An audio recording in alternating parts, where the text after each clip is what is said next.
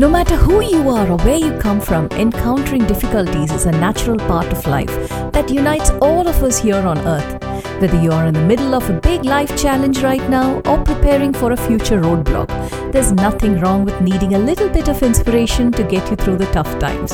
And there is no better way to get the motivation you need than to hear an uplifting story on Happy Mind, Happy Life podcast, which is available on all podcast platforms. Hello and welcome to Happy Mind, Happy Life, a podcast where I share stories from around the world to get their unique perspectives on life, friendship, and happiness.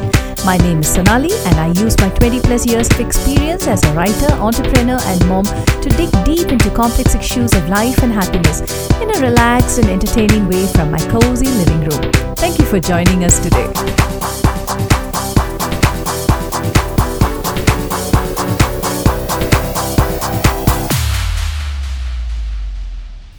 The child who paid the most attention was a three year old.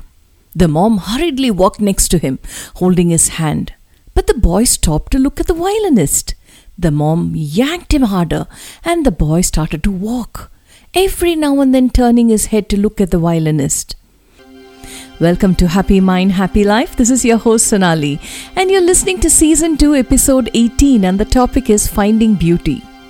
A man sat at a Washington DC subway station one cold January morning and he began to play the violin. He played six Bach pieces for about 45 minutes. And during that rush hour, an estimated 1100 people passed through the station, and the majority of whom were on their way to work. A middle aged man noticed a musician, he slowed his pace, and he came to a halt for a few seconds before continuing on his way the violinist received his first dollar a minute later, which was thrown by a lady who continued walking without stopping. A few minutes later, someone leaned against the wall to hear him, but after looking at the clock, he also resumed his walk. He was clearly running late for work. The child who paid the most attention was a three year old.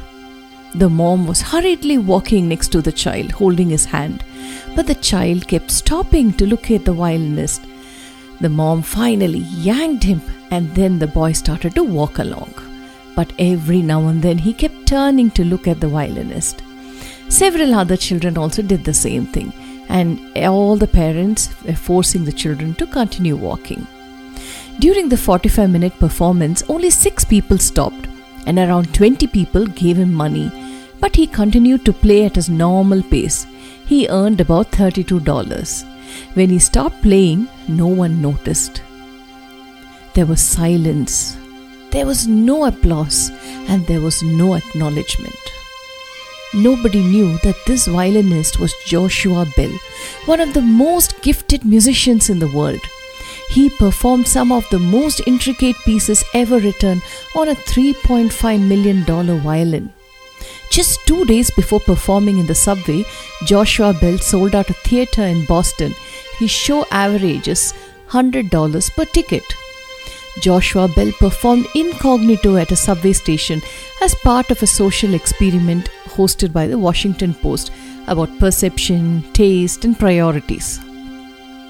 The question was whether we could recognize beauty in a mundane setting and at an inopportune hour. Do we take a break to relax and unwind, or do we recognize talent in any unusual circumstances? How many other things are we missing if we can't even stop and listen to one of the best musicians in the world play such beautiful music? Was a question that arose from this experiment. Everything has beauty, but not everyone sees it, said Confucius. If you take the time to look around you, you will notice a lot of beauty. Every moment is a gift, and each gift is unique and beautiful. Gifts are not always received or given directly from one person to another, but they are always present. They are waiting for us to notice and appreciate them. Little things like a beautiful tree that provides shade on a hot day, the sun that shines through the dark clouds on occasion, and the cool breeze when sitting on a bench all provide opportunities to relax and unwind our thoughts. Live the small moments alongside the big ones. They define you just as much as the bigger things do in life.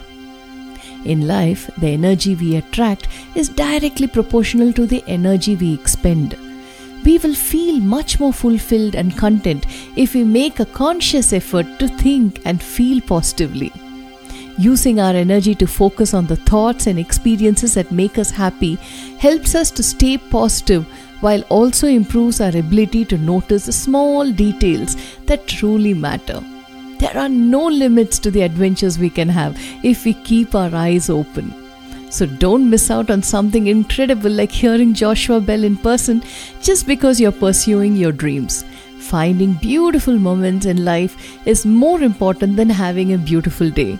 So always strive for beauty in order to live a beautiful life. This is your host Sonali, and I enjoyed bringing you this episode on finding beauty. You are listening to season 2, episode 18 on Happy Mind, Happy Life.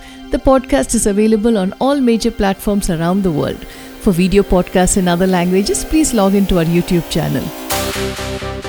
Thanks for listening. If you enjoyed this episode and you would like to help support the podcast, please share it with others, post about it on social media, or leave a rating and review. The podcast is available on all major platforms around the world. For video podcasts in other languages, please log into our YouTube channel. To catch all the latest from me, you can follow me on Instagram at Happy Mind Happy Life Podcast and on Facebook Happy Mind, Happy Life podcast or on YouTube at Happy Mind, Happy Life podcast. That's all for this episode, folks. See you next time. Bye.